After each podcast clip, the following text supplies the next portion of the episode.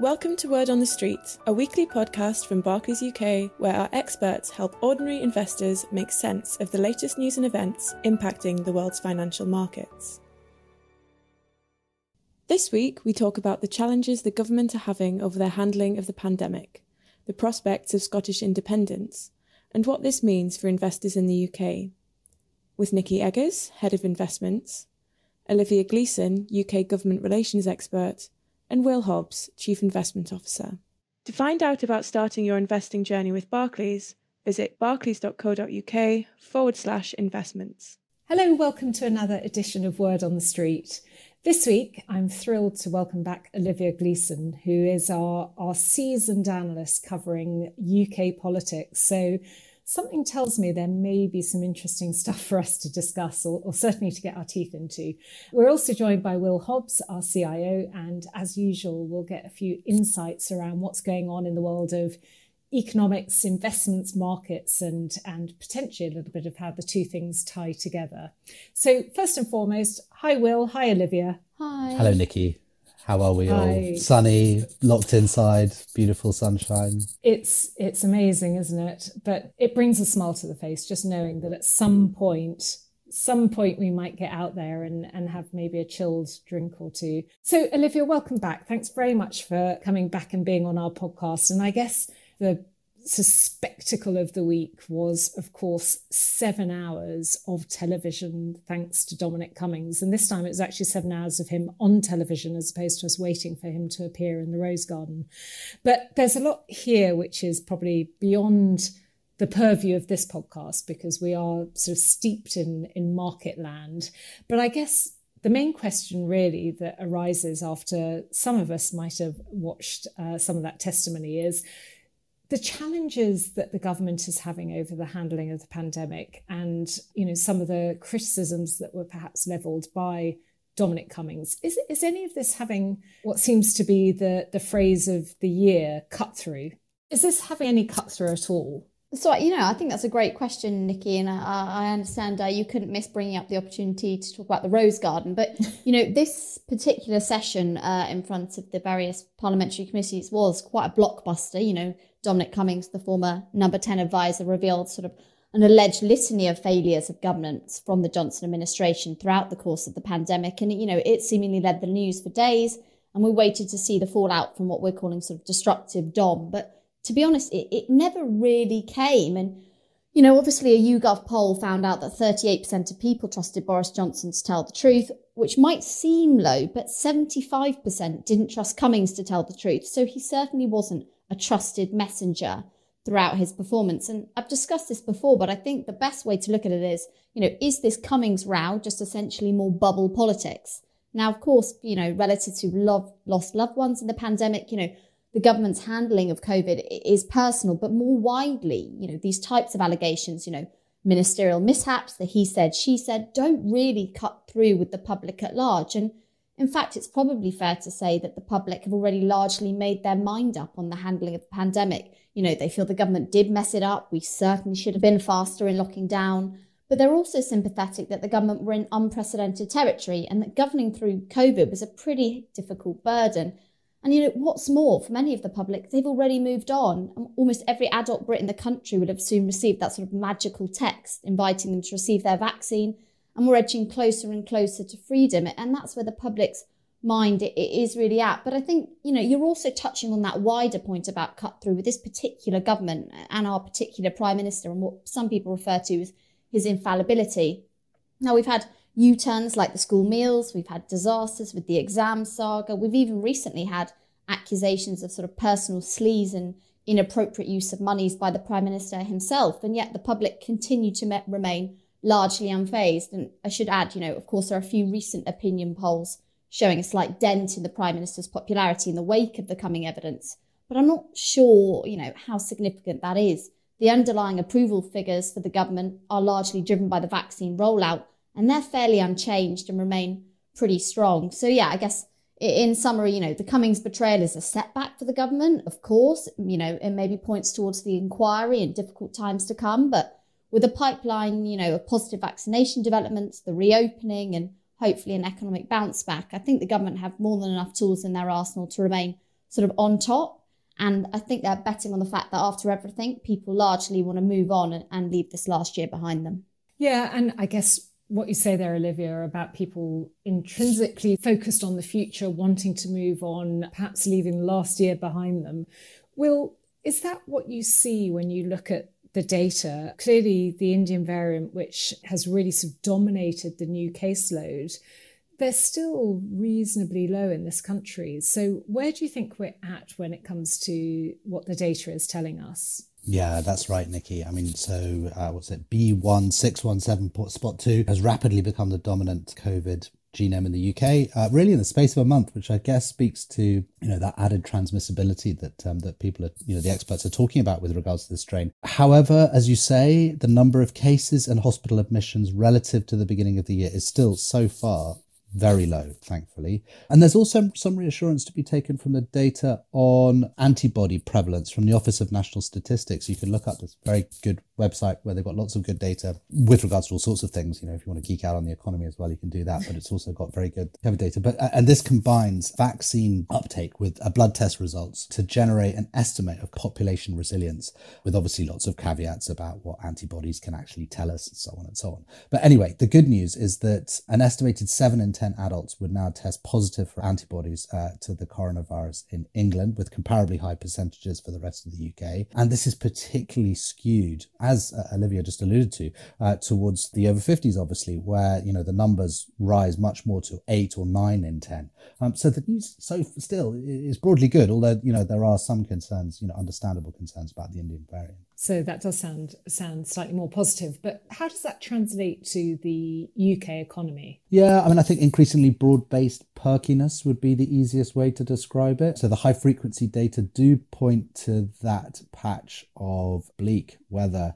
We were, from a couple of weeks back, I'd hesitate to call it uncharacteristically bleak, but uh, it did depress some activity, understandably. However, the overall sense, I think, is is, is of, a, of a sort of brisk recovery uh, in motion. Okay. And, you know, we, we've talked in earlier podcasts about the degree to which policymakers, clearly, there's there's been a very accommodative stance um, to try to support the economy, but there's got to be a time where that gets dialed back, right? So I know you're a fan of Andy Haldane, but we've seen a couple of comments from members of the Bank of England's Monetary Policy Committee talking about the very lively residential property market that, that we're seeing. And all over the world, there are concerns about inflation. So I guess what does this tell us about where interest rates are likely to go and when? Yes. I mean, so as we pointed out before, I mean, it, it's quite rare in history to see central bankers, governments and the private sector, you know, so consumers and businesses all trying to push hard on the accelerator all at the same time for a kind of sustained period of time. Uh, and to varying degrees, you are seeing this happen across much of the developed world. Now, this is deliberate for most part. You know, there is a feeling that running uh, what's called a high pressure economy for a while could be the cure for a world economy that had been characterized as somewhat wan even before uh, this crisis, with kind of low growth and low inflation. I guess the risk is they get what they want. Now, for the moment, we are still suggesting the world economy should be treated as innocent until proven guilty on the inflation front. Uh, remember that there is still, a, you know, a way to go before we can signal the all, all clear from the uh, from the perspective of the pandemic, particularly if you look at it globally, even in the context of that very positive U K data on antibodies. And we're still really waiting to find out how much the world economy and the nature and number of jobs it offers has been changed by this crisis. So yes, you know, you may find that interest rates could rise a bit earlier than planned, and you're seeing it on a daily basis, the market speculation on this. So we've had some good data in the U S today, and that's immediately prompted a few sort of bit, a bit more speculation on that front. But remember, on the other side, there's a kind of balancing effect. The long history of pandemics aftermaths would argue that interest rates could conceivably be much lower for longer than we currently plan. So for the moment, we're sort of sitting somewhere in between, and we sort of say that, uh, you know, getting splinters a little bit, but, uh, you know, that, that somewhere in between feels right for us. Uh, like I say, the world economy is still innocent till proven guilty. So you're absolutely living that line around on on the one hand and the other. Which which president was it that that's I think it was President Truman who complained about that. Yeah, give me a one-handed economist, I think. Yeah, you. But I guess the world is complex, so yes. It would be lovely to be able to um, boil it down completely mm. into absolutes. Okay, well, I mean, I might keep trying. So, so Olivia, no pressure. But when it comes to trying to get a straight answer, there's clearly, from a political standpoint, a bit of a an elephant in the room around the potential for, for Scottish independence. And, and, you know, it's certainly something that our clients and customers ask us about quite a bit at the moment. Do you think the chances are higher or, or lower for that than they were before those recent elections and the outcome that we saw? Well, I mean, I think if you're hoping for a categorical answer, you know, you've asked somebody working in politics, so that's probably not too straightforward. But, you know, what, what I will agree with you is that, you know, Scotland is clearly the next big political question, and I think we can expect this saga to run and run over the next few years. But if we start with the sort of good news from the most recent Scottish Parliament elections, for one, you know, the S N P didn't return that overwhelming majority, Uh, which Westminster can try argue, although, you know, I'm not sure that convincingly uh, undermines their mandate for independence. And then secondly, because the S N P didn't get an overwhelming majority, there's been a slight sort of pause in momentum on their way to independence. You know, quite honestly, they now need more time to move a greater amount of public opinion in their direction. The latest polls are sort of fifty-fifty or, or thereabouts. And then finally, you know, if you throw in there the need to prioritise the pandemic recovery, an independence poll before sort of, say, twenty twenty-three seems quite unlikely. So, you know, the U K government certainly have greater space to deal with this question than perhaps they'd envisioned in a worst case scenario uh, a couple of months prior. You know, that being said, it's slightly lazy analysis to assume that just because the S N P didn't get an overwhelming majority, the prospects for independence are dented. You know, the S N P is still the largest party, commanding the most support, and a pro-independence majority, you know, unequivocally exists in the Scottish Parliament when you factor in other parties like the Greens. So the mandate from a political perspective is certainly still there, and Nicola Sturgeon remains as popular as ever. You know, I'm not a betting person, but if I was looking at the situation now from the U K government's perspective, I'd say they'd be feeling ever so slightly more comfortable than they were at the start of the year. They've got more time and positive wind under their sails uh, with the COVID vaccine and recovery. Do you see any evidence that the U K government are, are looking to try to head this off at the pass in any way? Well, unfortunately for the U K government, you know, I don't think it's going to be quite that straightforward. Instead, the most likely scenario is, you know, lengthy constitutional wrangling that ends up in the courts. But, you know, I'll leave the technical ins and outs of that for another day. And I think you've had other Scottish independence experts. But you are right to raise what actions the U K government might take besides the potential legal fightback to try and mitigate the independence movement. You know, for one, I think we can already detect a strategic move from the Conservatives to try to present a united U K approach to COVID nineteen recovery. And in doing that, they hope to sort of tie the economic build back, hopefully, to U K government leadership, thereby limiting the ability of Sturgeon to sort of claim a Scottish success story. And in fact, I think as we record, the Four Nation Recovery Summit is actually taking place, bringing together representatives from the four devolved nations to discuss the COVID nineteen pandemic build back. You know, that'll be chaired by our Prime Minister Boris Johnson, and was very cleverly announced the day after the Scottish elections, forcing Nicola Sturgeon to agree that a united response to COVID recovery would be one of her governing priorities rather than the isolated pursuit of independence. So I think, it, you know, it's very early days, and I'm sure we'll begin to see many more tactical plays from the U K government on this issue over the coming months. So we should all stay tuned. OK, and just moving on a little in our own nod to the democratic process, we do like to capture what are the key things that that clients and customers are, are, are asking uh, our relationship teams, and then try and address these in this podcast in the hope that that answers some unasked questions that our listeners might have. So, starting with one which is always really hard to ignore, which is the roller coaster we see in Bitcoin and, and other cryptocurrencies. We've seen some net effect of that, a, a much lower price level for, for these cryptos. So, Will, I know before you said not for us, but given that prices are cheaper, is this time to get interested?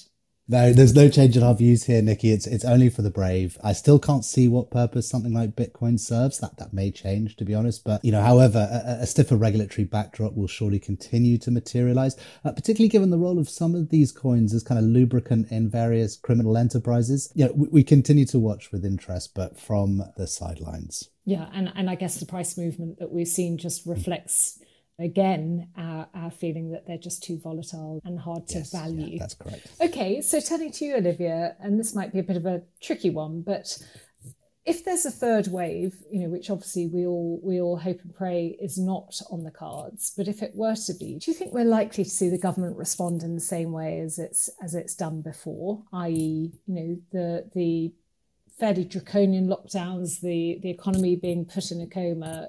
Would you imagine that that would be the likely response?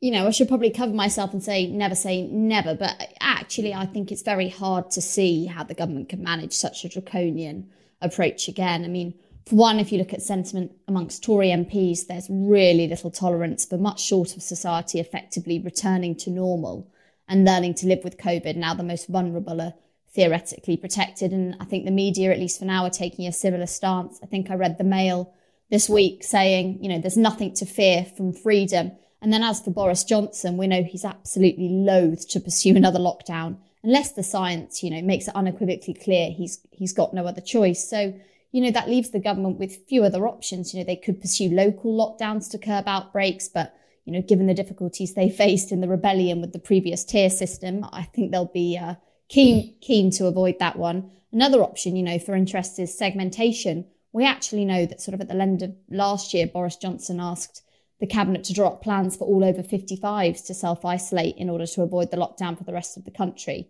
at the end of the year. But, you know, this segmentation was rejected by cabinet, and we suspect it's probably unviable. But as you say, hopefully it won't come to this. You know, from where we stand now, there's a high degree of confidence that vaccination is breaking the link between the rise in case numbers and significantly rising cases of serious illness or death. And because that, because of that, the government won't have to react so aggressively with tough restrictions in the face of rising case numbers. But, you know, of course, with this, you know, new Delta variant, we'll have to watch and see where this goes. And I think the government's next announcement about the twenty-first of June unlocking, also known as Freedom Day, will send a clear signal of how uh, dovish or hawkish they plan to be on the rise in COVID cases over the coming months. So watch watch and wait and hope. Okay, and Will, just turning to you, clearly the markets, you know, if we look back over over the last year and a quarter, we, we've seen quite significant volatility in, in markets. And I think there will be a number of listeners that perhaps have either felt a bit bruised by that, or perhaps have, have waited by the sidelines, or indeed feel that they just can't stomach anymore. So given where we are right now with levels pretty much at all-time highs, what would you say to potential clients, to, to customers?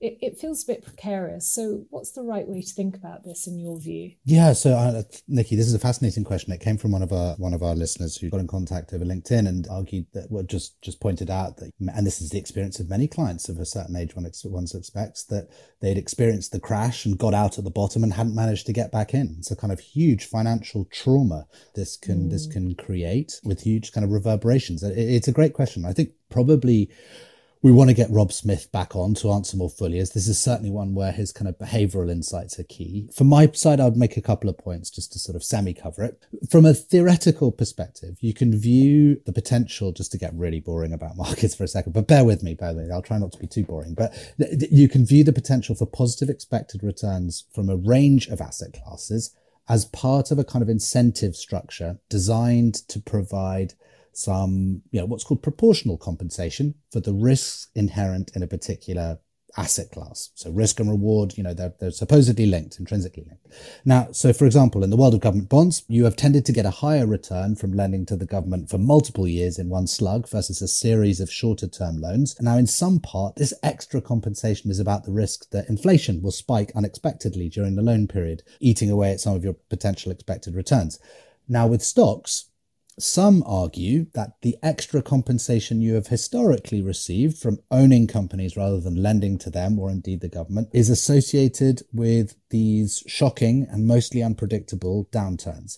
Now, as an owner, you really experience the economic cycle, both the sort of, you know, both its ups and, and the inevitable downs. Now, essentially, that extra compensation is to incentivize would-be investors to still provide money to companies in exchange for partial ownership, even in the face of these horrible unknowns. Now, the other point to make is really that history suggests that these downturns, gut-churning, sometimes tragic, are part of the toll for accessing stocks. They have tended, however, to be pretty occasional, increasingly less frequent, actually, if you look at the long sweep of history, uh, and the more regular rewards from ownership have drowned them out over time. Now, the point that we would make, and a very familiar one, is that the more time you can spend fully invested, the better. But for those, you know, really scarred by the past, perhaps opt for a lower risk batch of, of, of investments. So, you know, as you know, we have five risk profiles. Many other houses will do a similar kind of range of risk profiles. Now, even the lowest is designed to comfortably beat the returns from cash over the next decade and should provide a much less thrilling ride than, than the medium to, to higher risk profiles. But like I say, Rob will give a much fuller answer on this, but much better answer probably as well. Okay, well, we'll definitely get Rob back, but I think that was that was helpful. Thanks, Will. And just turning to oil prices, we've seen oil prices go up and up and up. Are you expecting this to continue? I'm going to hedge myself again. So, well, the short, you know, I mean, as you know, Nikki, you know, the short-term direction of oil prices should be necessarily low conviction activity, predicting the, the short-term direction. For starters, a large chunk of the supply is controlled by a cartel with, you know, what's described as often kind of opaque motivations. However, there are a number of interesting things going on in the space at the moment, particularly in the non, non-OPEC piece of supply, if you think about it. Now, you had this court ruling in the Netherlands, which you may well have read about, ordering Royal Dutch uh, Shell to significantly accelerate um, its emissions reduction plans. The shareholder move at Exxon should help that uh, drive company strategy away from fossil fuels, so goes the theory, and a couple of other developments as well. Now, the point here is really with reference to the future actions of OPEC, the oil cartel. So OPEC has a far greater share of the world's oil reserves, so over half, excluding Venezuela, than it has of global production, which is more like a third. Now, without market share gains on the production front, the risk is that OPEC countries will see a disproportionately large share of their reserves stranded as global oil demand peaks in the decade ahead. Now, essentially, it was previously thought to be in their interest to keep oil price rises contained uh, in order to keep shale operators in the U S from eating up market share again. However, climate-related pressures on publicly listed companies, as described you know, just now, could alleviate these concerns a little bit, potentially. So I think that, you know, there's an increasingly kind of interesting case for oil prices to remain pretty well supported at current levels, in the absence of another demand shock, of course. But as you know, it, we are not singling out, you know, in terms of our diversified portfolios, uh, you know, we are not singling out industrial commodities in our portfolios, not gold, not oil, not copper. We like diversified exposure because that gives us more chances of picking up the compensation we are looking for from this space. Uh, we'll get J P on to talk more uh, in more detail about that risk premium in more detail. It's associated with something called storage theory. I'm not going to go into it now, but that's why we like diversified, which includes oil, rather than just focusing on oil or gold or something singular. Perfect. And you know, we had a long talk in a recent podcast around high quality, high growth versus value stocks. And I think you know, a challenge that's come through from a listener is about, look, all well and good, but we've typically seen high quality companies with very robust balance sheets and consistent profitability performing really well in a recessionary environment. So, and actually that extends quite beyond the recessionary environment. And the challenge here is, why would you own anything else? So, Will, are you able to counter that challenge? I will try, Nikki. And, and I thought the guys did a great job last last week of sort of describing the kind of value versus growth. And really, I'm really making it very accessible even to me. But I mean, I think the point to make here is that the industry is not of one mind here. You might say there are lots of ways to skin a cat. At the core, though, and again, it's a bit theory here, but there is an assumption about how markets organize that incentive structure that we were just talking about. Uh, essentially, investments in a high quality and a low quality business should have the same expected returns after you've adjusted for the various risks of ownership. Now, I'm oversimplifying decades of Nobel Prize winning uh, contributions, but, you know, forgive me. So it shouldn't really make a difference in a sense whether you focus on one or the other. That's the reality. That, that, that's the theory. Now, investors go through phases of liking certain types of companies more than others, as the guys pointed out uh, this uh, the last week. Now, these phases can last a long time, years even, and tend to come and go pretty unpredictably, driven by the unstable, you know, an unstable mix of kind of regulatory, economic, political, societal, you know, climate uh, and factors. There is no reason why so-called quality companies should be better investments than other businesses over time. In fact, you could even argue that such investments can become victims of their own su- uh, success as expectations and interest grows. Expected returns should fall, in a sense, or more of that kind of earning stream is already priced in. Like I say, though, that there's lots of different views on this out there. From, from our perspective, the bulk of our proposition invests across styles, you know, diversifying across all of them. We want to generate smoother kind of long-term returns. However, we do offer, you know, as you know, portfolios that focus more on quality, and they have done extremely well in recent times, thanks to that recently, you know, very intuitive appeal. It's complicated and there's no easy answer to this question, but yeah, that, that's my best attempt for now. But I think the point you make there, Will, about, about it, it not being particularly clear about when those those trends will change, and therefore you're taking quite a bit of risk being firmly on one side or, or the other, and therefore taking a more what we call style neutral or balanced approach is more in keeping with with the kinds of risks that we're willing to take, but also frankly, where we place our bets. I think that's right, Nikki. And I think, you know, just the final point, when you're looking at investing, you're aiming to get the world economy over time. That's the sort of, you know, the trend growth rate of the world economy. Now, for short periods of time, you can focus your investments in a much smaller corner of the world economy, be they country, style, sector, and earn supernormal returns or way below the average returns. However, what we're trying to do is try and get that average as much as possible. So, you know, that does mean that there are periods of under and over you know, you know, underperformance relative to the more concentrated areas, uh, concentrated investors. But over time, we're very happy with that story because we just want to make sure that we deliver year in, year out as often as possible. Good, very clear. Thank you. So, Olivia, thank you for joining us. Thank you, Will. Um, and thank you to our listeners. Um, if you do have any questions that you'd like to hear addressed in, in upcoming podcasts, please don't hesitate to contact us on, on LinkedIn or, or via other means. But with that, I will wish you all lots more sunshine and a very happy weekend when it comes. All investments can fall as well as rise in value, and their past performance is not a reliable indicator of future performance. This podcast is not a personal investment recommendation.